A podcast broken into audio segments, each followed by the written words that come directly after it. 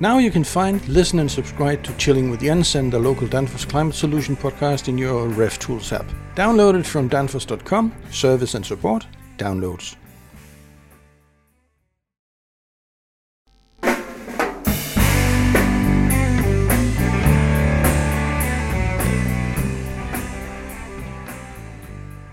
Hi, I'm Jens Andersen from Danfoss Climate Solutions. This podcast is an audio extraction from a live stream or webcast that we did the 21st September about heat pumps. Morten Skourup, Jörg Saar, and Jamie Kitchen was in the panel for a talk and to answer questions from the audience about the rather hot topic heat pumps. There are many types, shapes, and sizes, from small split systems and up to industrial sized heat pumps. For district heating, and during the live stream, we talked about the heat pump itself, how it works, the efficiency, and what to be aware of when selecting and installing a heat pump in the different regions, climate zones, and countries. There were a few technical glitches. Most of them has been edited out in this podcast, but there may still remain one or two. So sorry for that. Welcome to this Danfoss Climate Solution live stream about heat pumps. A rather hot topic for the time being, I guess. We'll be discussing uh, this uh, from the cooling perspective uh, because that's what we know best. And you can ask questions. Uh, you can do it in the chats, and we will. We may also be asking you questions actually for a change, like in polls on specific topics. And uh, but please let us know from where you are joining us uh, when you ask questions. Thank you. Today's panel, we have all the guys. Well, not all the guys from Climate Solution, but the guys we have on board today are all from Danfoss Climate Solutions. We have Jörg Saar. Jörg, could you please give us a wave? Thank you. Uh, Global Application Manager joining from Germany. We have Morten Skourup, Global Applications Expert Manager from Denmark.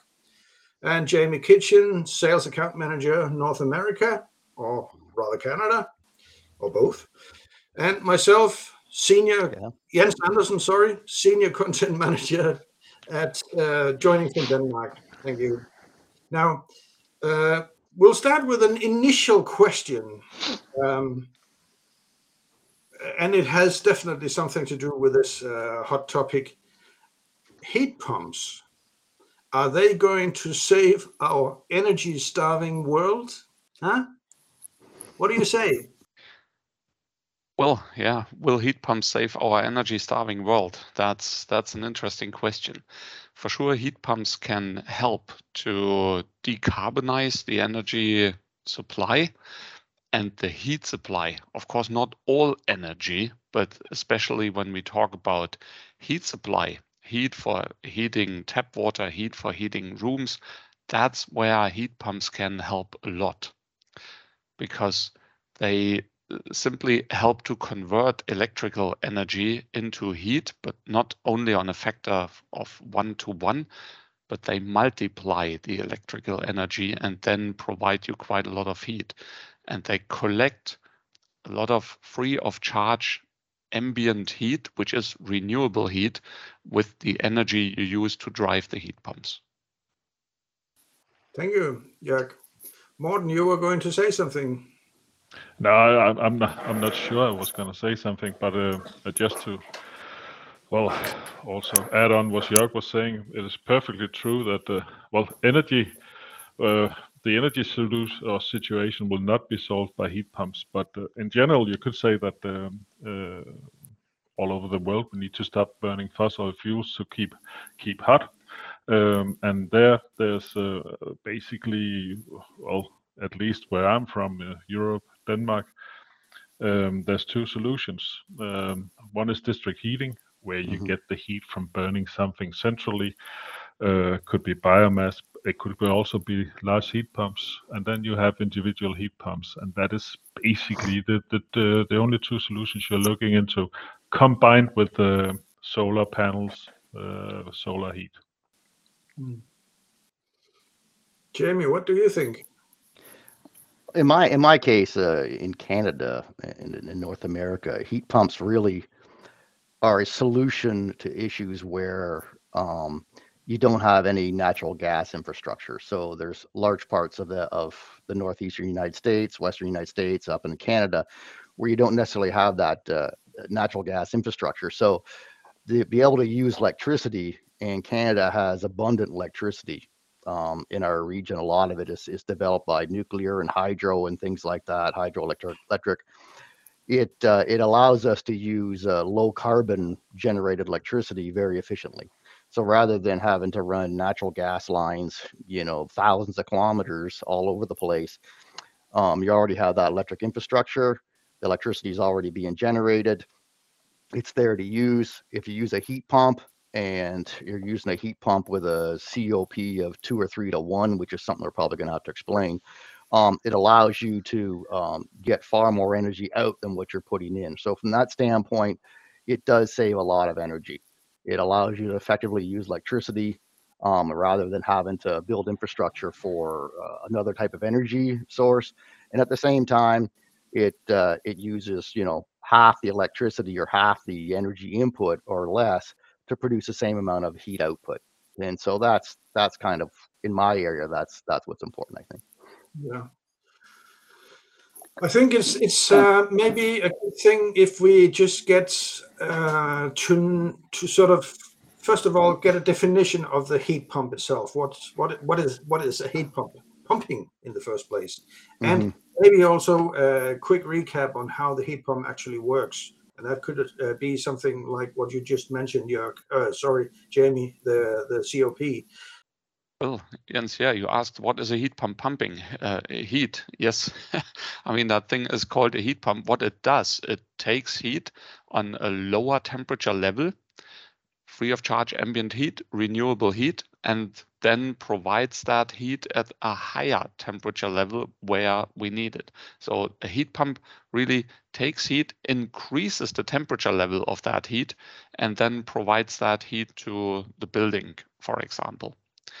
And it's doing that by using electricity. And with that electricity, we run a compressor in a refrigeration system. And as every refrigeration system, there is a cold side and a warm side.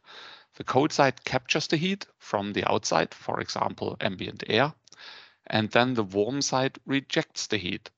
Usually on a refrigeration system, we focus on the cold side, but here on the heat pump, we want to harvest the warm side. That means we run that refrigeration system in the heat pump, and then the, the refrigeration system provides us a heat which is on a higher temperature. And that heat that we get is always the driving electricity plus the far larger part of free of charge ambient renewable heat from the outside, for example, from the ambient air. And just to, to do a short calculation and to introduce something that is called COP, which is the coefficient of performance. That shows you how much free of charge ambient heat the electricity can grab and provide you. Let's give, let me give you an example. Let's say you put in one kilowatt of electricity and you get out three kilowatts of heat. Then you have a COP of three, three divided by one. That's that's how you get an idea how much heat the heat pump can give you.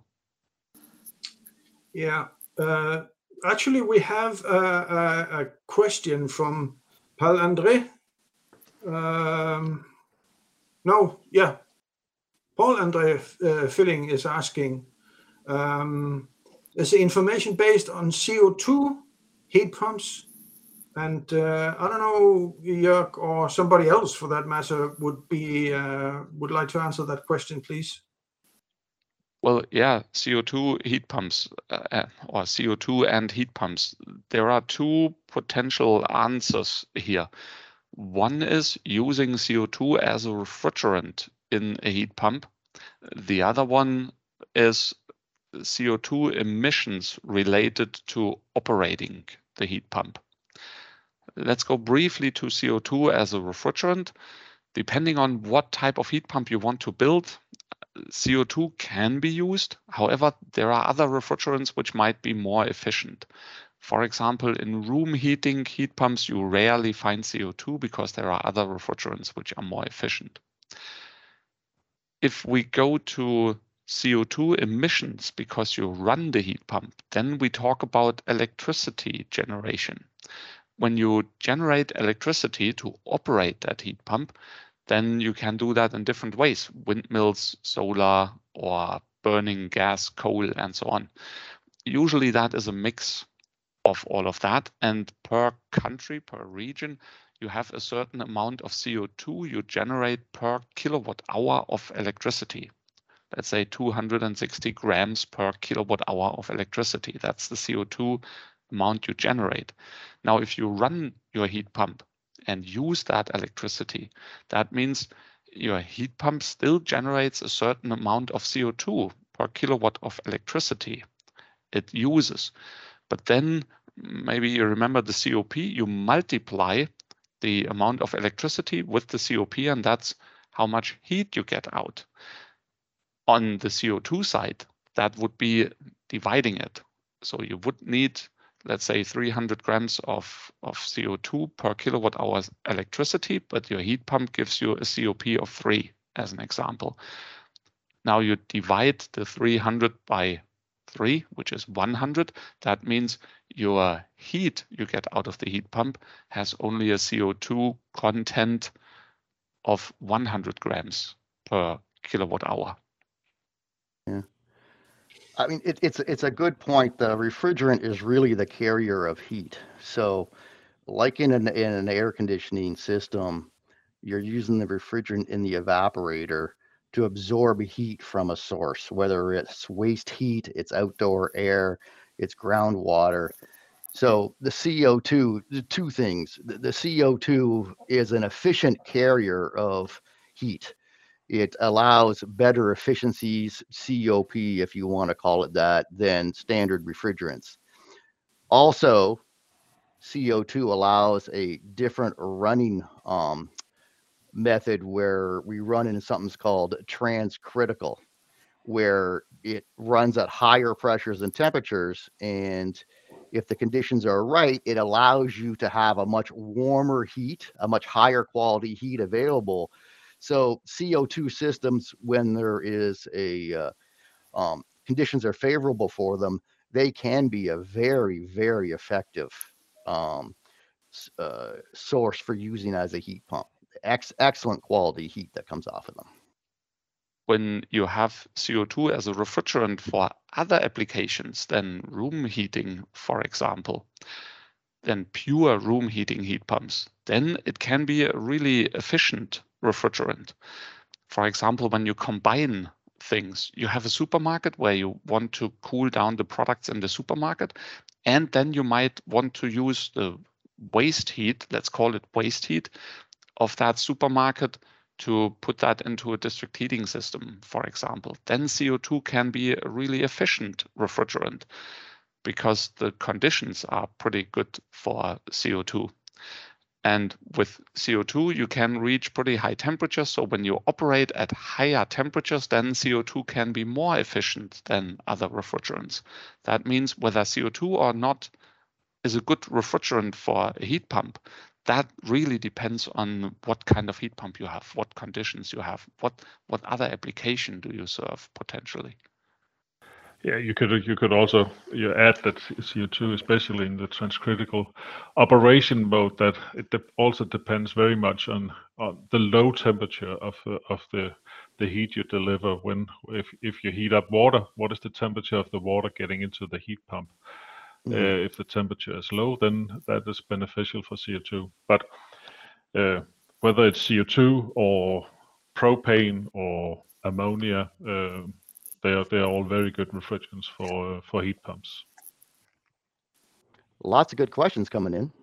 Mm-hmm. Yeah, there, there are quite some activities, and I'm not even sure where to start actually because we have uh, lots of questions I can see and people from all over the world, uh, basically. Funny enough, I've, I've sort of uh, made notes that uh, quite a few are coming from the, say, the more temperate uh, areas of the world. Um, and that's a bit funny when we're talking about heat pumps, but that's all right, I guess. Um, let's see if I can dig up the first question. Ah, uh, there are some quite uh, heavy yeah. ones here. I think I think there's there's one coming in in uh, in the chat, or the first one is is from Konstantin Vladut, and I, I don't know whether that's pronounced correctly. I hope it is approximately. Whether if that says if COP is coefficient of performance used for heat pumps, where do you use EER? Uh, COP is is is is just it's basically a measure of um, what do you get divided mm-hmm. by what do you pay. Um, mm-hmm. You use it for uh, for for refrigeration systems, and a heat pump is also a refrigeration system. But it's just a matter of what do you get. Um, you always pay the electricity you put into the to the heat pump. Uh, so COP and uh, is is typically what you use in uh, in Europe, international countries where you use the ESI system. EER is basically the same thing. It's just in American units. Yeah, you take uh, the the BT, you take the watt to BTU uh, um, uh, yeah, multiplier, and that power. basically is what it is. So yeah, so so so there's there's a conversion. It's just a conversion between units. So EER you will see in North America, COP, more or less the rest of the world, I guess. Mm-hmm. I'll, I'll, take the next question. Assad Mahmoud. Uh, one and two ton split ACs with heating and cooling options are similar to. Are they similar to heat pumps, or is it the same thing when it comes to meeting heat and demand? That, that kind of is a is a regional thing. If you're in a temperate climate where you have moderate uh, wintertime temperatures, and it's not very cold, if the temperature doesn't go much below eight or six degrees Celsius, then the time uh, mode for a, a system, it, it, can just basically reversing the refrigerant through the system. And so um, instead of your evaporator being inside coil, your evaporator becomes your outside coil, and you're taking heat from the air outside and bringing it in in other climates like where I live, where it can get down to minus 20, minus 25 or colder in the wintertime, a lot of times the heating mode will have several stages and you'll have a, heating um, setup where you can run the um, heat pump. But if the temperature gets below a certain amount outside, the heat pump can no longer um, make up that deficit. And so you then have backup heating, and the backup heating can be anywhere from uh, electric resistance heating to um, you know small gas fired units or whatever it happens to be but you need that secondary uh, supplemental heat. Um, so i hope that answers your question.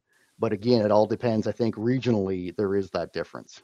Right. Thanks both morten and uh, jamie uh, there's another question here from kaustub mota i am again not sure how to uh, pronounce but uh, how cost efficient are these compared to electric heaters, even in the long run? a uh, lot more efficient. but anyways, yeah. I'll let somebody else answer that. Yeah. Uh, well, the heat pump is a lot more efficient than a direct electric heater, providing that heat. A direct electric heater takes the electricity and transfers that into heat. So two kilowatt hours of electricity are transferred into two kilowatt hours of heat. So that's a one to one transfer rate. The heat pump uses the refrigeration circuit to multiply that heat by taking renewable ambient heat in addition. So the heat pump can produce, let's say, six kilowatt hours of heat from two kilowatt hours of electricity input. That means here operating the heat pump you save you save quite a lot of energy and that's the savings you can use to pay for the heat pump because a heat pump is simply more expensive and a good deal more expensive than a simple heating wire in an electric heater. But you can use these savings to pay for the heat pump. And with increasing energy prices, that gets more and more interesting because your savings are becoming bigger. Yeah, so your payback time depends on the initial cost of the installation. Generally Hmm. speaking, the higher the COP or efficiency of the system, the more the applied cost is, the more the upfront cost is going to be. Hmm. But um, it works out. you could have, the you could also say, yeah. oh, you, you, you could add at least in, in some countries that if, if you get a heat pump above a certain size and that, that they are actually where I come from, it's very small. There's actually some yearly maintenance you have to pay for to get somebody out and check if the, the system is running as it should. Um, because well, basically a heat pump is a bit more complicated. It's a bit more technical than just an electrical heater. Um, so so it's a good thing that somebody comes and, and, and look at your system. Mhm. That needs to be counted in, the calculation, but that'll mean it's a couple of months in the payback time less. Uh, Mhm. It'll still it'll pay back very fast to have a heat pump.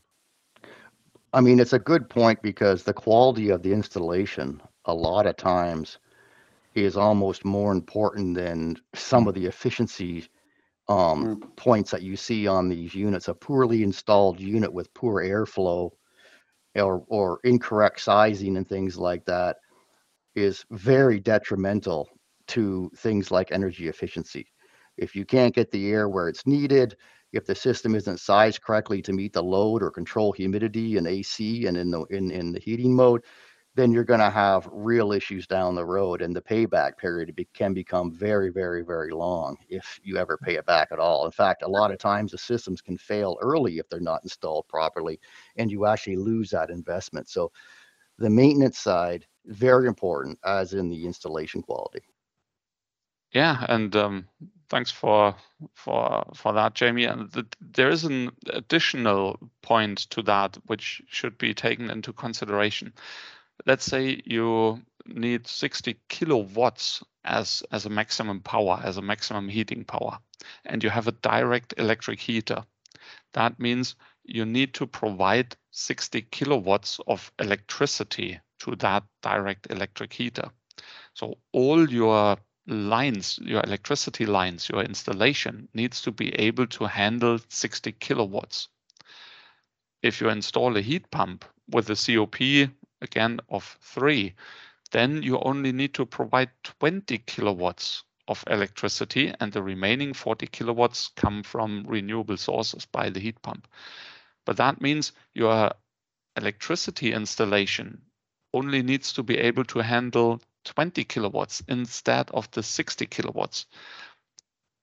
Depending on how your electricity installation looks like, you can or you might be able to provide more heat with a heat pump because you are somewhat limited with the electricity supply and you can multiply the limited electricity supply with a heat pump and provide more usable heat compared to an electric heater just because of the limits of the electricity supply. Yeah, good point. Um, we have another question from Kanwa Basil. Uh, how does the performance of a carbon neutral heat affect be affected if we have an intermittent power supply? Hmm. That's a good question. Actually, that depends, I guess. Anyone volunteer for an answer? Well, as a service, Um, ex-service guy, I can tell you that electrical quality is very important to any refrigeration cycle-based system.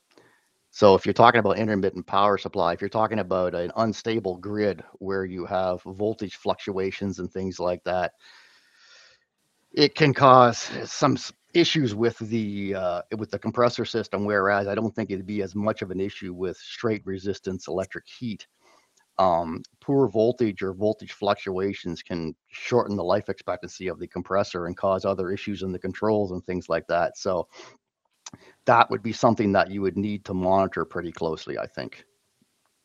Gentlemen, what do you think? Yes, absolutely correct. Totally agree. If you have a refrigeration system, you need to have a reasonably good, stable power supply to operate that refrigeration system in the heat pump, for example, to operate that compressor.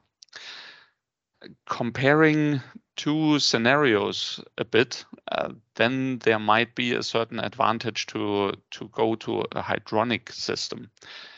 Jamie, you used the example of uh, direct electric heater to heat the air, and as soon as you have a, a power outage, there is no heat anymore.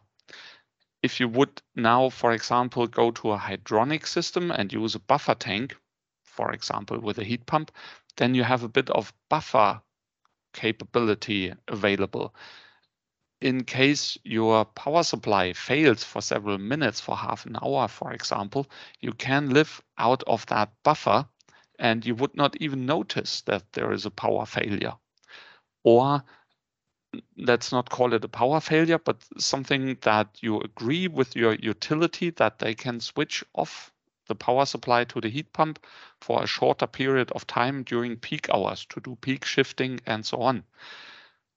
And you might want to agree with them because they give you a better rate on the electricity. So you install a buffer tank, you can live out of that buffer tank, and then you have a better electricity rate which makes it more attractive to run the heat pump throughout the year. And during the times when the utility switches off the power supply for a short period of time, you live out of that buffer tank. Yeah.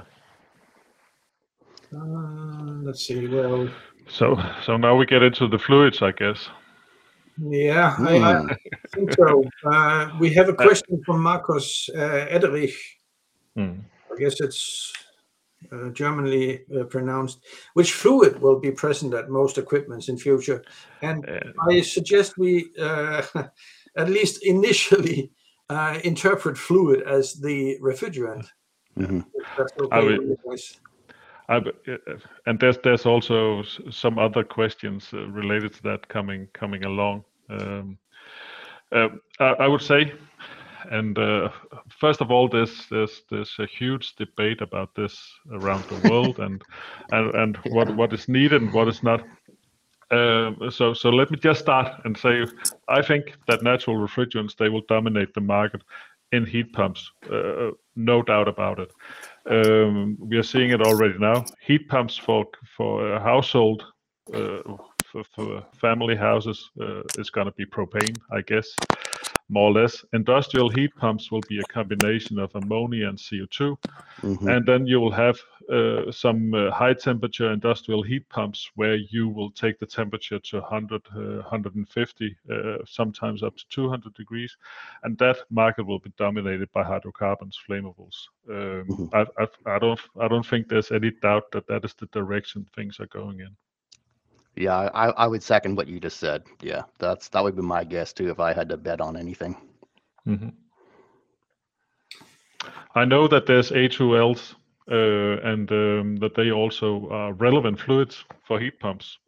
Um, um, they certainly are, and they will they will also find their place.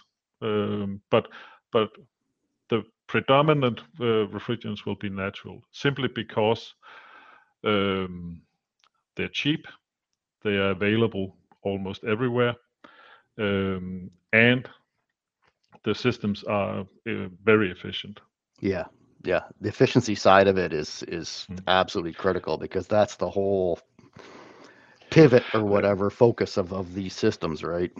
Yeah. And going then, to you know hydrocarbons makes a big difference. Yeah, and then then then you, we, we can have a discussion, uh, or at least that that is a relevant discussion about uh, the service personnel, people who are going to maintain if we go up in size of heat pumps, uh, people that are going to maintain uh, systems with hydrocarbons, flammables, ammonia. We need we need trained people, we need skilled people, and that is I think that's something that is lacking uh, in general around the world. Uh, Yep. But uh, but um, there's there's people working on on improving on that also. Yeah, that's a long term task the industry has seen for a while. Oh Absolutely. yeah. hmm And um, I don't know if you should jump to the next question from Konstantin uh, Vladut. How do the current electricity prices affect the return on the investment of heat pumps? Yeah, that's a good question. Uh, it depends what you're comparing it to. If you're if you Yeah. have electric heating, right? Um, as Jörg said, if, if you're if you're comparing apples to apples, if you know if you if you have straight electric resistance heating, You bring in one kilowatt, you get one kilowatts worth of heat. If you have a heat pump with a you know COP of three to one, you're getting three units of heat out for every unit of heat you put in. So you're getting three kilowatt, you know, worth of heat out for every kilowatt you put in. Now, if you compare it to say natural gas and you live in a region where electricity is quite expensive, a lot of times electricity per, you know, heating value or energy value can be twice what natural gas is. So now suddenly you have the option of looking in, okay, if I compare it to a furnace that is 96% efficiency or 94% efficient, right? And it's going to cost me this much in natural gas.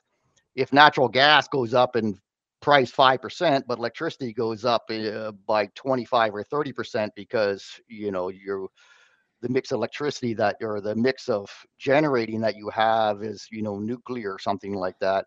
Now it's more difficult to to compare because um, it's if you're looking at from a straight cost standpoint, if natural gas is substantially cheaper than electricity, your heat pump now is going to have a much longer payback period because um, instead of five dollars worth of natural gas, it's ten dollars worth of electricity that it's got to use. So, you know, two to one COP is going to be your break-even point as far as cost goes. So that does make a, a big difference actually.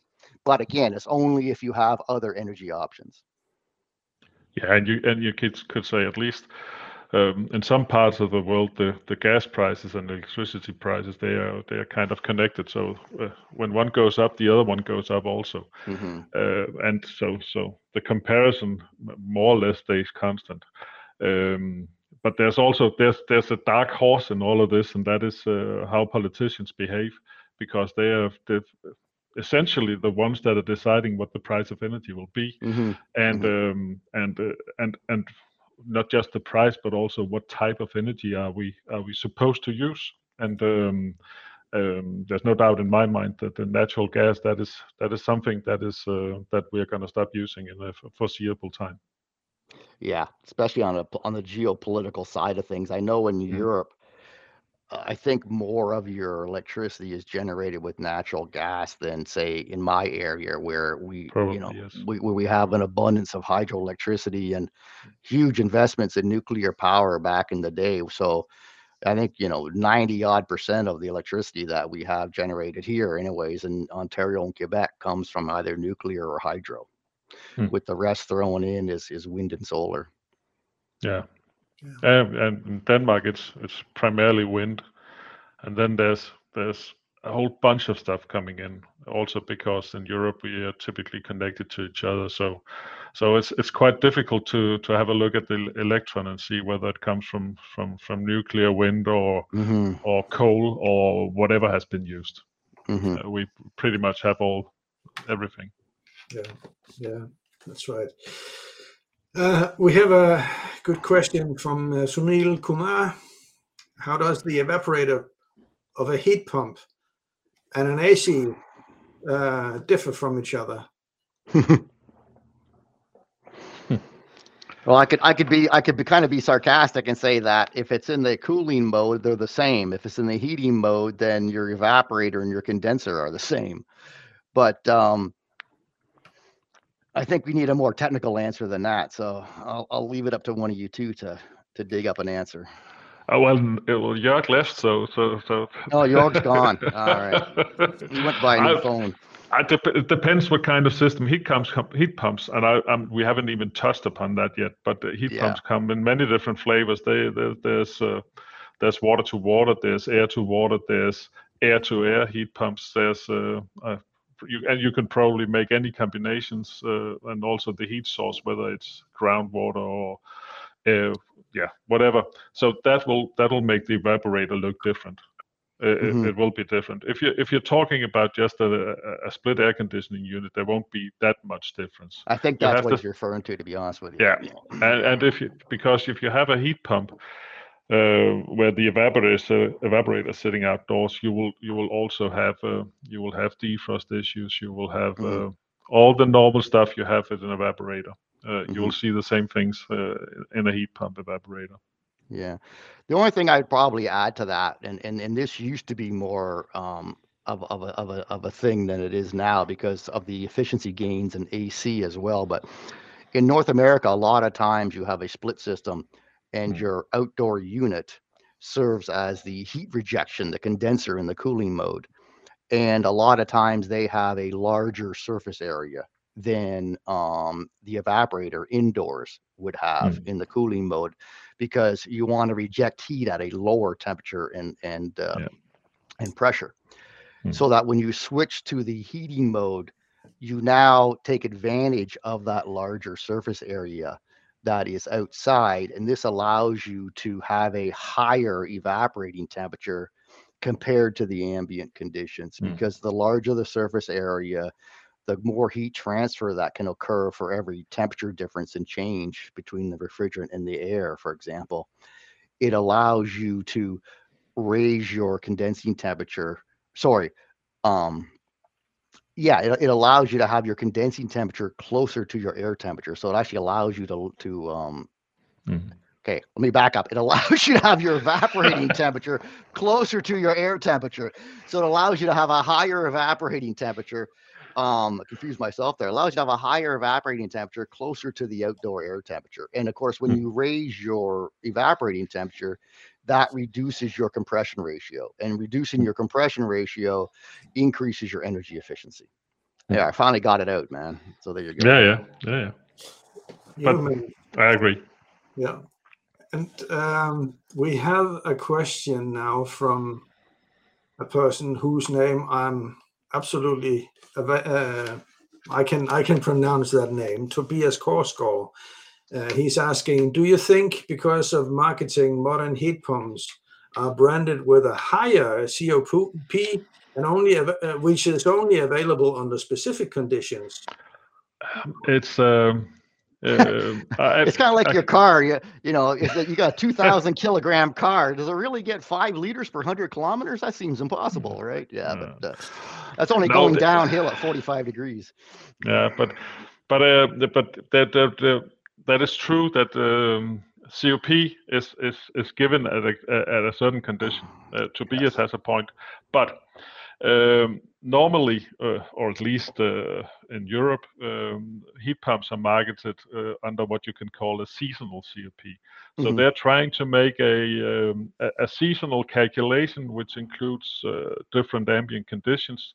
Uh, it also includes defrost cycles because they are part of the thing. It includes um, um, um, yeah, but, but different load scenarios so that it also Mhm. runs in part load.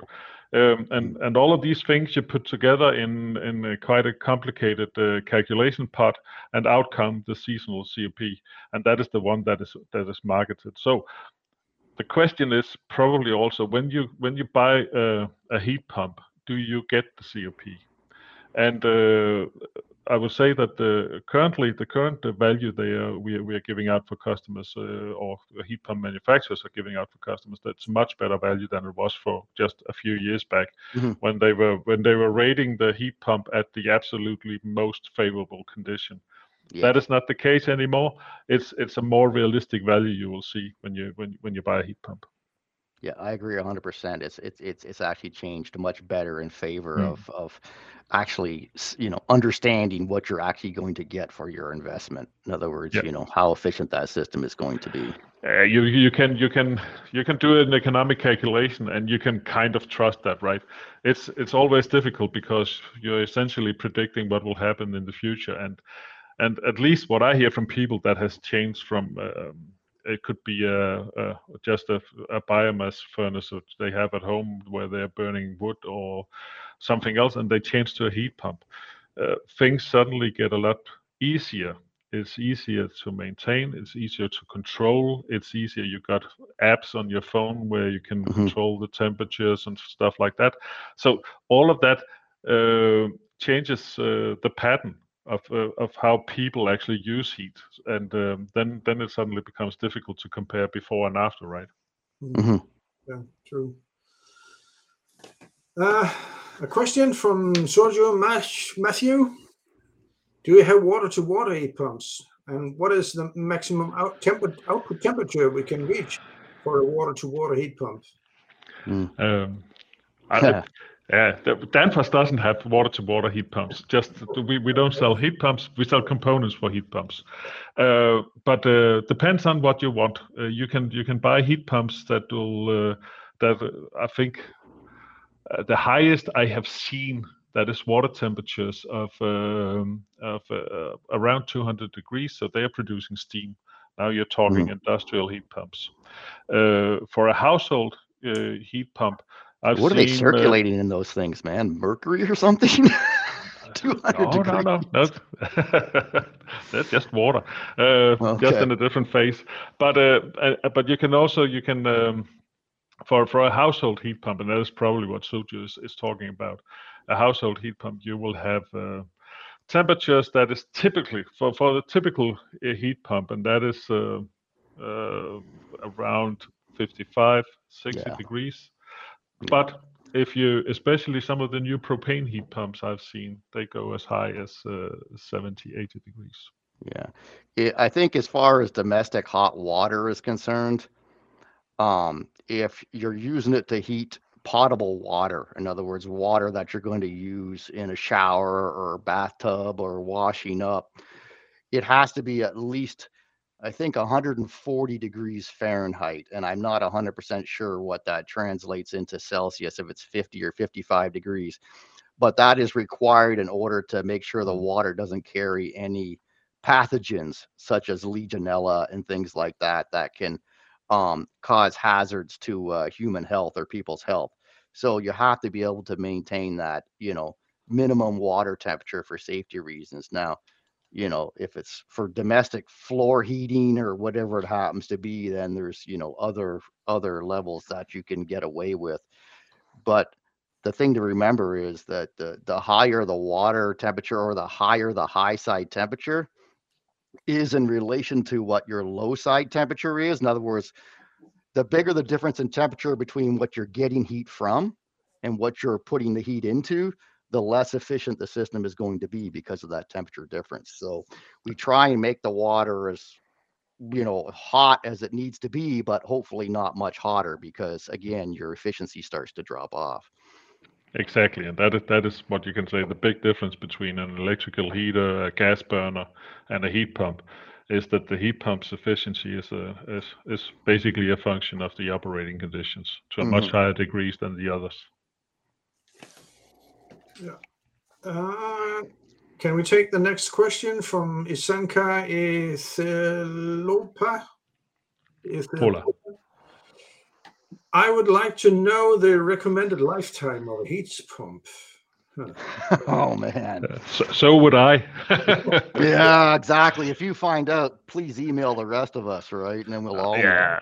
No. I mean, it, it depends again on okay uh, it depends again on maintenance and everything else. You know we'd like them to last as long as possible and not less than what they're capable of. And i know that sounds like a, a cop out question but you know a system can last five years or the same system could last 20 years. The system that had ran for 20 years had good quality voltage.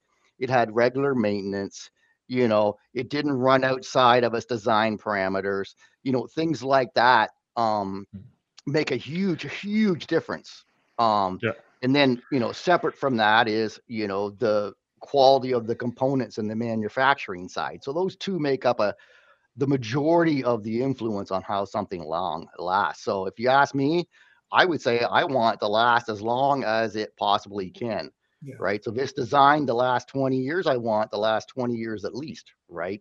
Mm. Um, whereas designed the last 20 years, but it dies in five because it was poorly installed, it wasn't maintained, there was poor power to the unit that was never caught, things like that. Yeah. And that I guess comes down to, yeah, you said it, maintenance, right? Yeah. I mean, that's that's what it's all about. And installation, of course. Uh, Raymond Mate is asking, what are the service factors for working with CO2? are there any dangers, for example? uh,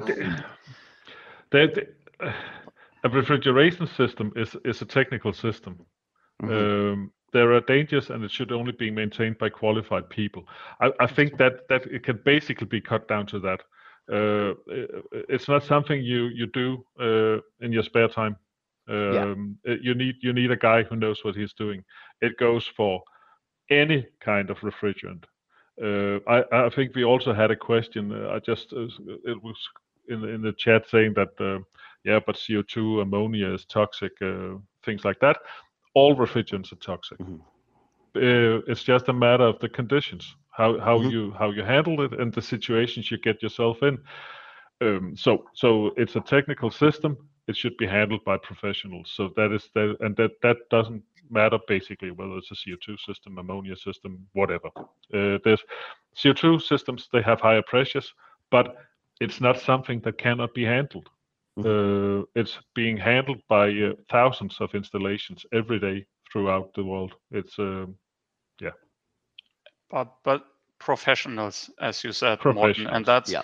that's so important if you Mm. have a, a simple electric heater you can put that into your outlet you have a socket you put that into your outlet done Mm. right if you have a heat pump and you are not a certified refrigeration person hands off exactly. don't Yeah. work on the refrigeration circuit you, you can change settings or whatever but do not work on the refrigeration circuit only professionals very Mhm. clear statement Yeah, Completely agree. Yeah. Uh, a question from Konstantin uh, Vladuc. Where do you see the soft starter plus compressor solution in the next 10 years? Ah, yeah. Uh, I'd say it's that too. you know, Uh, it's, I'm- it's a good point when you think about it, though, because if you look it is. at, Yeah. I mean, if you look at the, um, in fact, it's very relevant because over the past few years, we have noticed that the, um, if you look at like the constant electrical usage, say for example, when people went to LED lights and fluorescent lights, the, the electrical demand on houses started to drop. All right. However, the issue was the amount of motors that were starting and drawing, you know, locked rotor amps when they started kept these huge spikes in demand centered on certain times of day when industry started, when industry stopped, things like that. And you would see these huge spikes in electricity that required excessive electricity generation in order to, to, to meet that. So, in other words, we were generating more electricity than we needed 99.9% of the time. Okay, that's an exaggeration, but to meet these electrical spikes from starting motors. However, if you're going to add heat pumps to that equation, where you have these compressor motors, you know, starting up a lot of times in the morning when people get up and turn their heat up or whatever, and it's going to amplify that, you know, industrial demand spike, it's a big deal. And that's where this soft starter, variable speed drives, things like that, that can control that inrush current. There's a huge focus on that right now because it really means there's much less demand on the electrical infrastructure.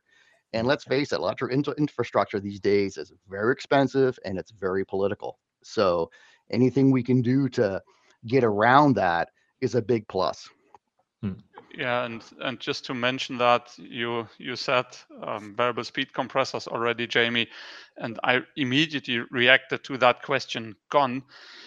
Many many heat pumps, especially residential size, small commercial sizes, they use variable speed compressors. And as soon as you have that, you have an, a built-in soft start. That Mhm. that's how it is with a variable speed compressor. You always have a kind of a built-in soft starter and that's why you don't need a separate one. And since more and more heat pumps have variable speed compressors, it, it solves itself. You, Yeah, you have them built point. in.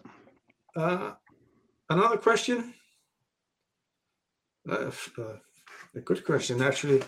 Daniel Gustavo, he's asking, considering a heat pump for water application, is an obligation, is it an obligation to use an e- electronic expansion valve? No, Oops. the, Yeah. the clear answer is no. um, there is no application whatsoever to use an electric expansion valve. You can use thermostatic expansion valves. That's that's all fine, and they work fine. And you might even get the same efficiency if you have a, a certain application range. The broader your application range, That means the broader your temperature changes, the more an electric valve can give you some advantages. But if if that is not very broad, that that temperature range you're looking at, a thermostatic expansion valve can be adjusted to that and work perfect. hmm But that is that, y- yeah, and, and that, but that's a general rule, right? Jörg? Has got nothing to do It's with heat general pumps. I- It's a general rule. It's for any refrigeration system, including It's a heat general pumps. rule. Yes, Hmm. absolutely. Uh-huh. Which, which you make a good point is because again, we have to point out that heat pumps are refrigeration systems.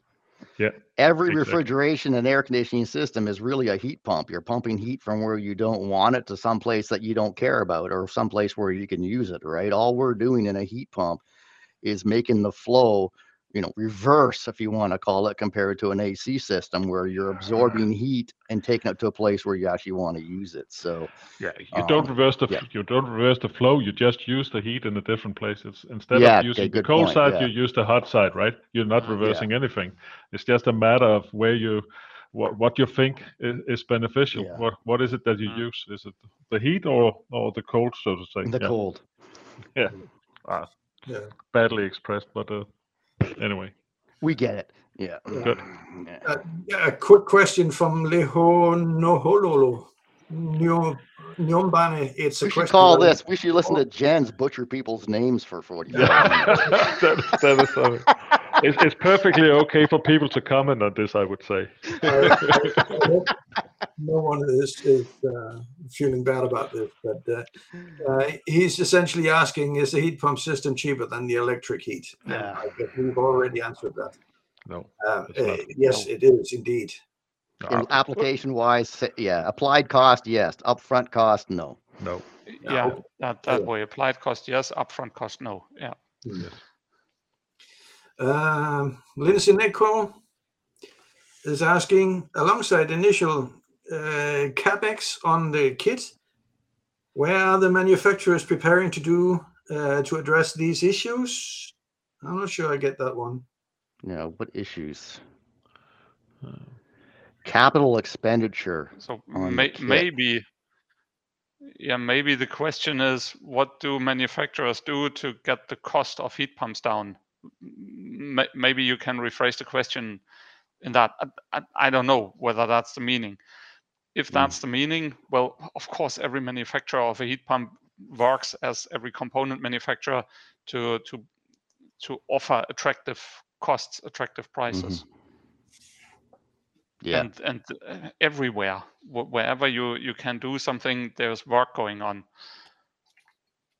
Yeah. Common commonality, you know, economy of scale, ease of installation, things like that. You know, it, it all adds up.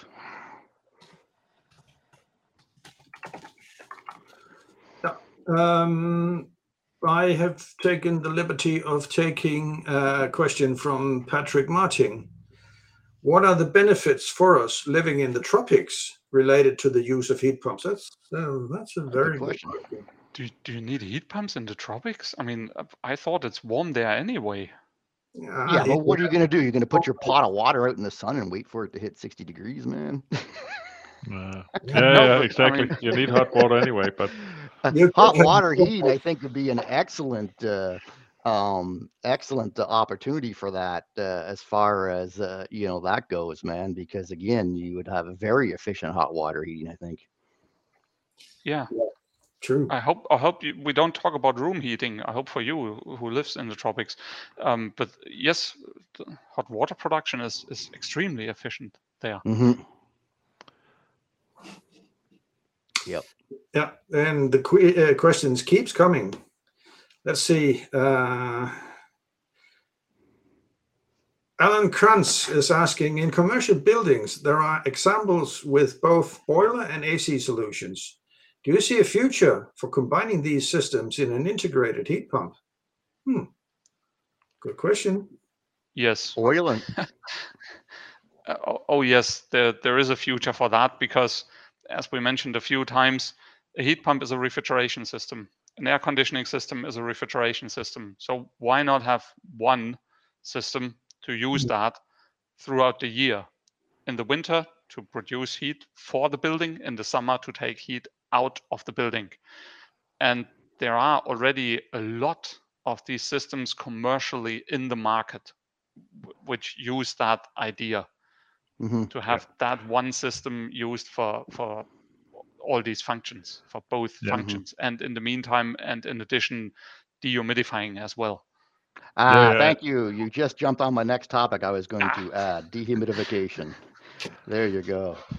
Um, dehumidification or the control of latent energy, moisture is becoming a huge focus with the increase in fresh air requirements that we're starting to see in commercial buildings and schools and hospitals and things like that to the point where a lot of times we're bringing in almost as much um, fresh air as you know the return air that we're circulating. And because outside it's very rarely the same conditions as inside a lot of times you need to treat that air and if you have to cool, re- remove moisture a lot of times there's a necessary me- requirement to reduce the moisture but at the same time you don't want to cool the building down to 12 degrees celsius to do it.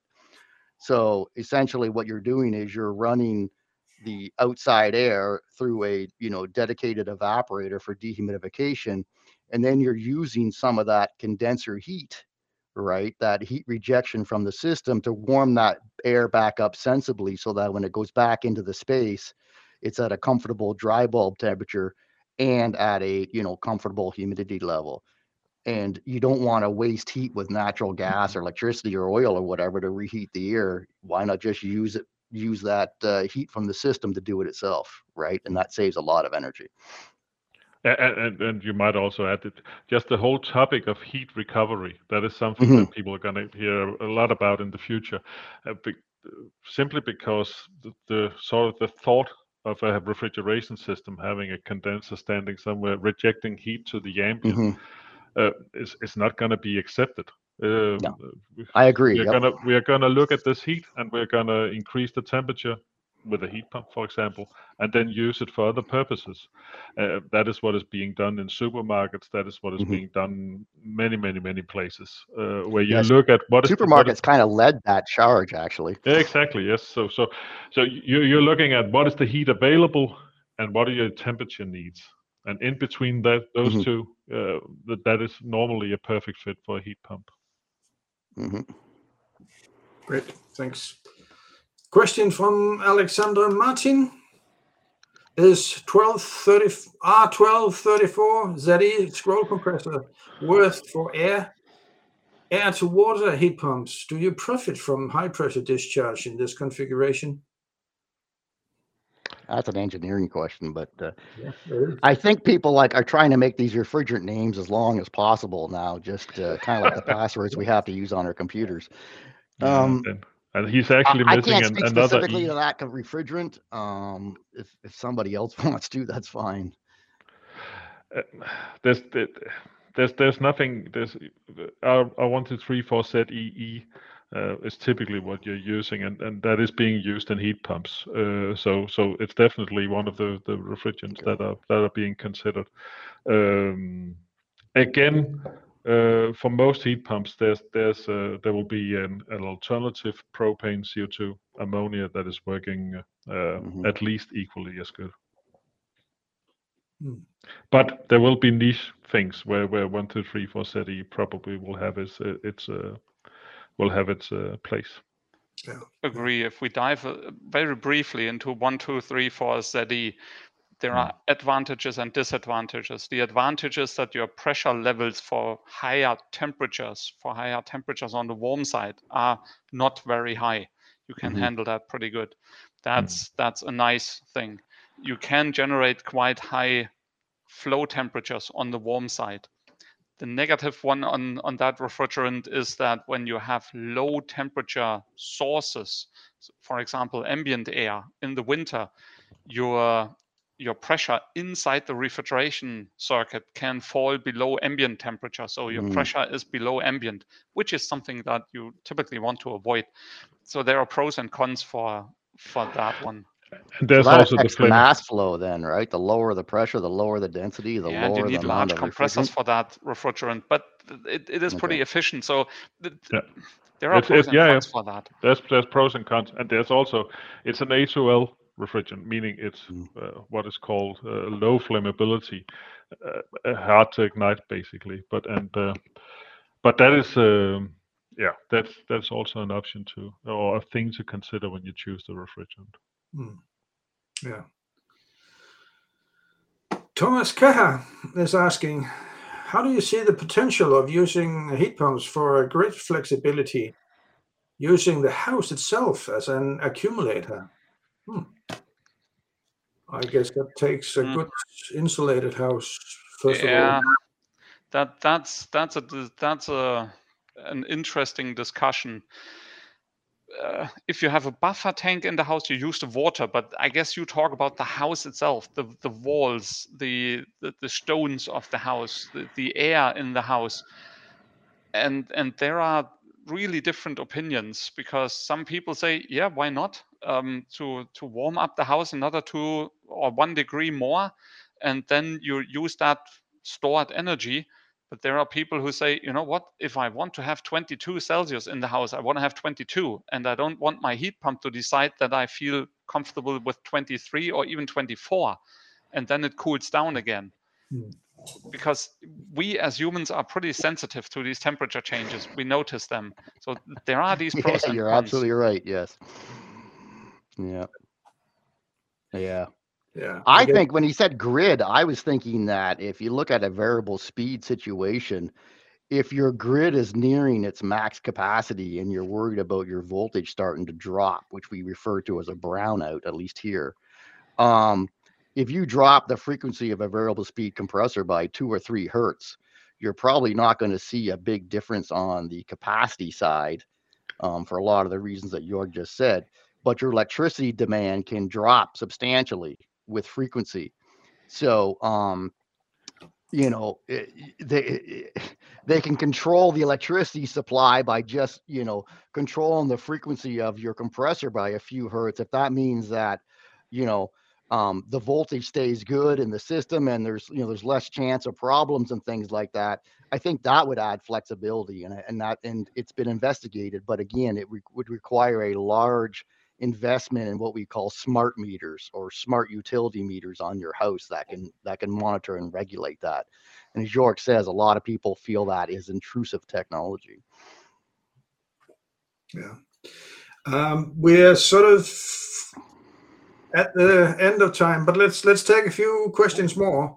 Um, Okay. One from Sunil Kumar. He's asking about the 200 degree of uh, water, well, steam.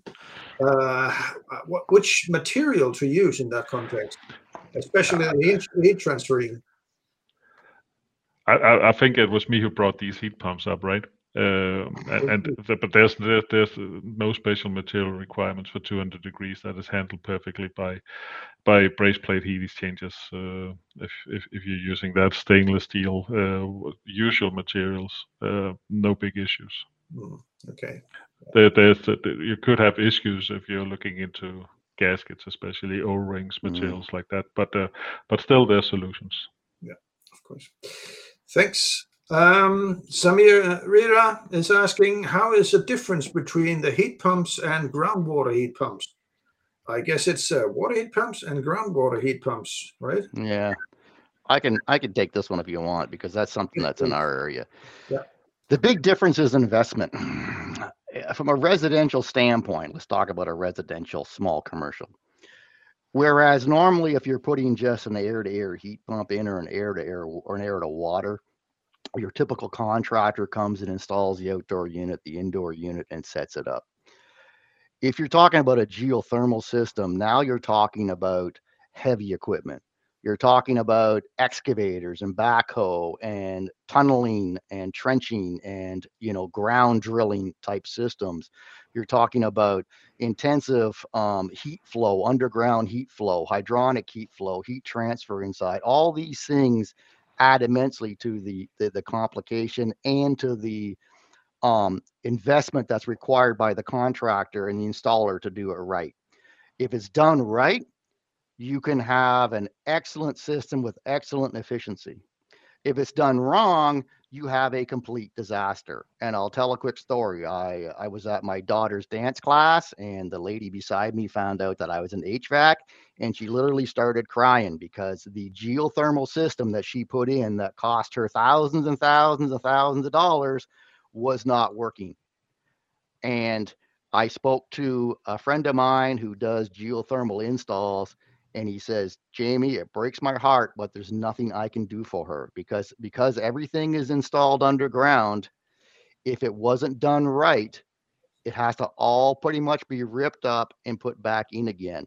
So it is critical when it comes to geothermal systems that they're put in by a competent person that does it on a regular basis and has made the investment in training and equipment and personnel and everything else. I hope that answers your question, but that's the first thing that popped into mind. Yeah, great, thanks. Um, uh, quite a funny, interesting question from Abe Kumar. Is there any solution for battery cooling or heating? Yes. There- Yeah. Yes, there there is. Yeah, it is. Yeah. and there are commercial systems available Hmm. uh, which which use normal refrigeration systems in in in a car for example you use the compressor that is used to for air conditioning the cabin the passenger cabin and you can cool or preheat the battery with that one as well a bit of a hydronic um, hydronics in in between two heat exchangers in between but yes there there are solutions out there so Mhm. it's a, it's again a normal refrigeration system. Uh, you know, well, guys, I think there's enough questions and interest here that we could do another show. I think so too. Yeah. Yeah. We have uh, two questions more. Are you ready? Set up for that? Yep. Uh, how much overtime are we? 10 minutes approximately? Yeah. Uh, would heat pumps be effective as air conditioning when used for cooling? Yeah. Yeah, they usually are. They usually dual hmm. purpose, and at least around where I'm from, they're dual purpose. Yeah. They do both. That- Yeah. And that's, that's the usual, I mean, the, the, the thing you see everywhere, right? That However, you got to be Yeah, yes. careful in sizing them. You don't want to size them based on just heat, right? Hmm. If you if you oversize your heat pump air conditioner, right, so that you match the heat.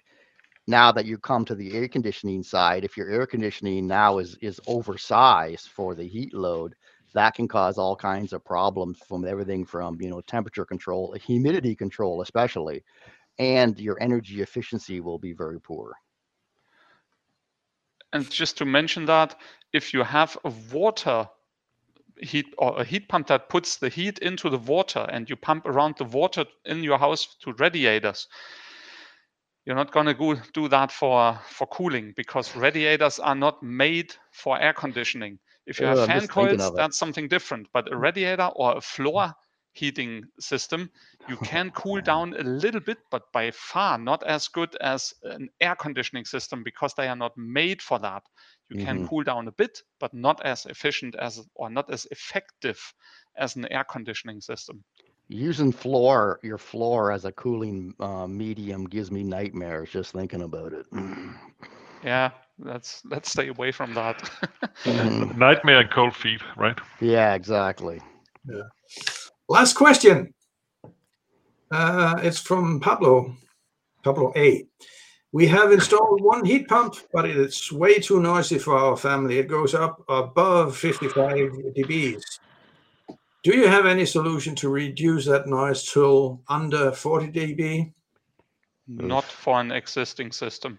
No, unless there's Um, something obvious like it's a fan that's imbalanced or the compressor's sitting, you know, it doesn't have any rubber isolators or something like that. Unless it's something obvious that you can identify. Yeah, Jörg's right. Hmm. Yeah, I mean, you, you need to look at it. Is there, as you say, Jamie, is is there a vibration induced? Is there a, a pipe uh, maybe hitting hitting the housing all the time? But if that's not the case, and the unit is just that noisy because the design of the unit is that noisy, you cannot do anything. Mm-mm. Or only only with very very crazy ideas that you mm. that you put a soundproof housing around your unit and have additional fans which bring in air and out. Forget it. That's that's far too complicated. Yeah. Yeah. Great. But uh, i think we are at the end now. We've done 10 minutes more than what we planned to do um, what what yeah. about remaining questions? We try to. I see we have some, yeah. and I guess we try to answer them somehow if we can reach the person, if we can identify somehow who has asked that question. We can try to answer that later somehow via a social media channel. I don't know. Mm-hmm. Does that work? Or we can hold them for a future episode if you guys are up to it. Or, yeah. or something like that. I guess uh, it should be possible to answer the questions uh, through LinkedIn at least. Uh, I'm yeah. not so sure about Facebook and YouTube if we can do that, uh, but we'll we'll anyway we'll try to answer all the questions that we haven't answered here uh, in via the uh, social medias. Um, so yeah, we'll do our best. good. Okay, um, but uh, so uh, I would just say thank you guys to both Morten, Jörg, and Jamie, and uh, it's been a great discussion, and I hope that per- people who has listened has learned something from from us, from from you guys. I know I have.